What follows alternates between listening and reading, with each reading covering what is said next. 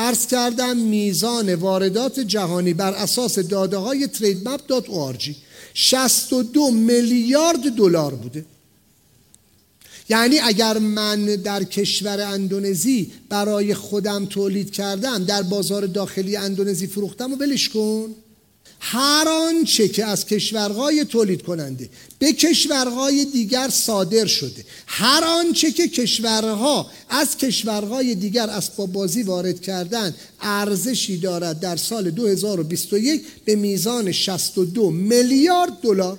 بزرگترین وارد کنندگان اسباب بازی: آمریکا 19.6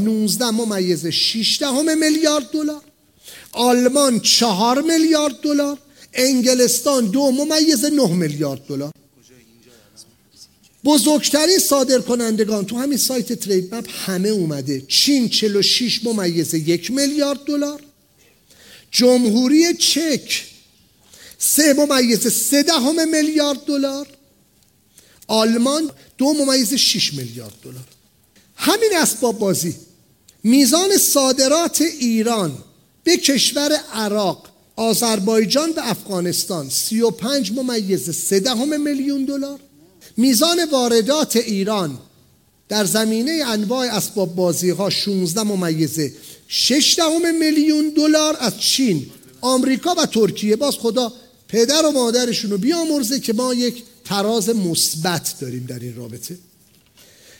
طبق اعلام نظر ITC کشورهای اروپای غربی، دقت کنیم، کشورهای اروپای غربی، آسیای شرقی و آمریکای شمالی فرصتهای مناسبی برای صادرات اسباب بازی ایران هستند. اومده اعلام کرده اکسپورت پتانسیال مپ اسباب بازی با کد کالا. در گام قبلی آقای متین این کارا رو براتون انجام داده، خیلی قشنگ قابل دسترسه. ایران به کشورهای دیگه قشنگ براتون توضیح داده. این ابتدایی ترین اطلاعاته ها، فعلا داریم اطلاعات رو کسب میکنیم. استانداردهای صنعت اسباب بازی یا توی سیفتی استانداردز، متین اینا رو از کجا باید در بیاریم؟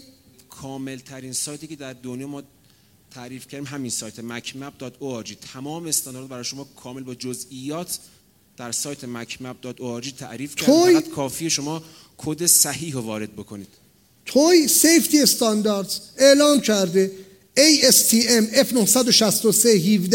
ISO 8124. تازه من میگم همه اینا رو بریزید دور. CE، گواهینامه CE. اگر میخواید وارد صنعت اسباب بازی بشید CE. اونهایی که پویش رو دارن دنبال میکنن، چند 10 نفر تولید کننده اسباب بازی به من مراجعه کردن، همه شون هم میگن آیا آج کاظمیان ما تولید کننده خوبی هستیم، ما صادرات بلد نیستیم، ما صادرات بلد نیستیم، بیا کمکمون کن. میگن کلید طلایی ورود به بازارهای صادراتی برای تو دریافت گواهینامه CE ولا غیر.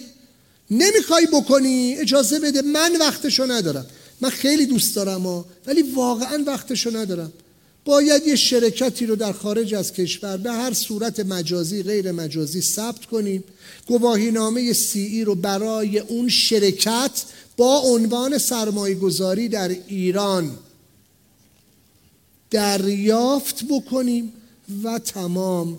دقت کنیم میزان واردات عراق با موضوع اسباب بازی با همون HS کد 329 میلیون دلاره.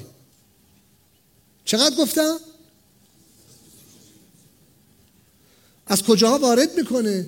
چین، ترکیه، ایران. همین بازار عراق ها 329 میلیون دلار بازار بغل دستی مونه. میزان واردات آذربایجان، کشور شمالی ما، 21 میلیون دلار باز از چین، ایران و ترکیه. میزان واردات افغانستان 2 میلیون دلار از ایران و چین و هند.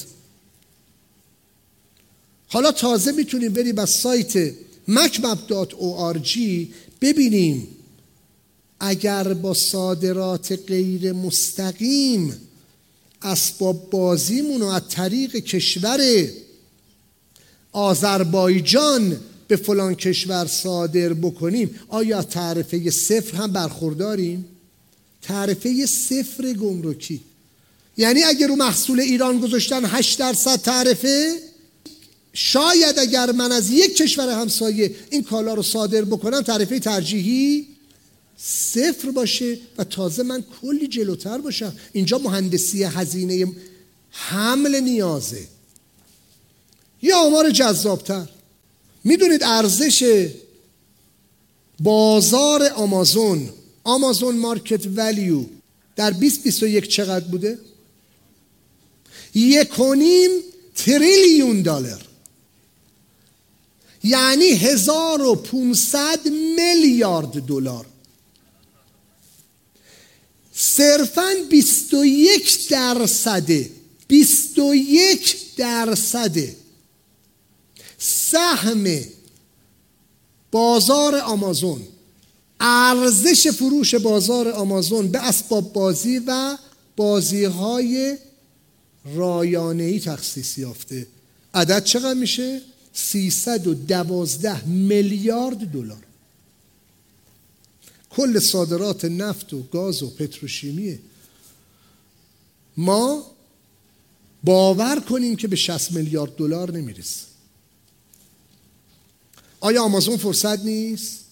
آیا آشکازمیان فرصته؟ چجوری ورود کنیم؟ گفتم قبلا، مجددا میخوایم بگم، فقط گواهینامه CE بگیرید، تجمیع توانمندی ها اتفاق بیفته، انواع اسباب بازی رو در این گواهینامه CE تون به نام یک شرکت خارجی تعریف کنید، ورود کنید به بازار آمازون از طریق این همه ایرانی که خارج از کشور هستن. الان وقتشو ندارم، ولی اگر نکنید تو 1-2 سال دیگه خودم حتما این کارو میکنم. واقعا الان وقتشو ندارم. به چه کسانی بفروشیم؟ همه رو گفتم و بازم براتون میگم. آقای دکتر رجبی در رابطه با موضوع کفش صحبت کردن. HS Code 645130.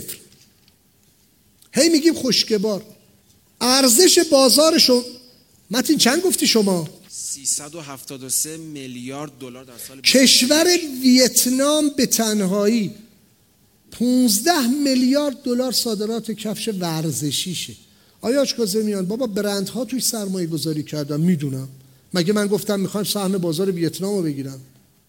گفتم ویتنام 15 میلیارد دلار. پس میشود.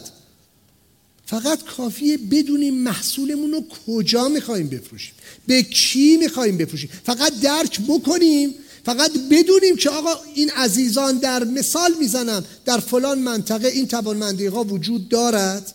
این اعداد و رقم ها با مغز آدم رو به فکر بیشتر، تفکر بیشتر وامی داره. انگیزه ارزآوری در نهایت انگیزه اشتغال زایی ایجاد میکنه.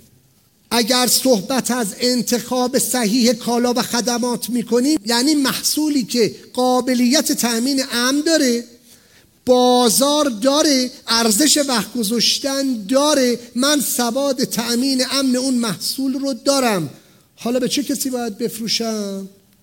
اینجاست که به اهمیت موضوع تحقیق بازار پی میبریم.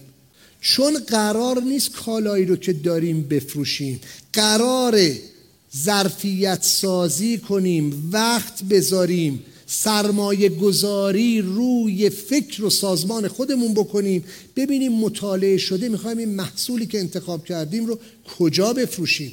چرا تحقیق بازار؟ چون میخوایم گیرنده پیام رو پیدا بکنیم. شناخت فرصت‌ها، مارکت سایز، صرفه‌جویی در وقت و منابع مالی، به جای اینکه من به بازار سفر کنم وقت میذارم، با هزینه‌های حداقلی تحقیق بازار میکنم.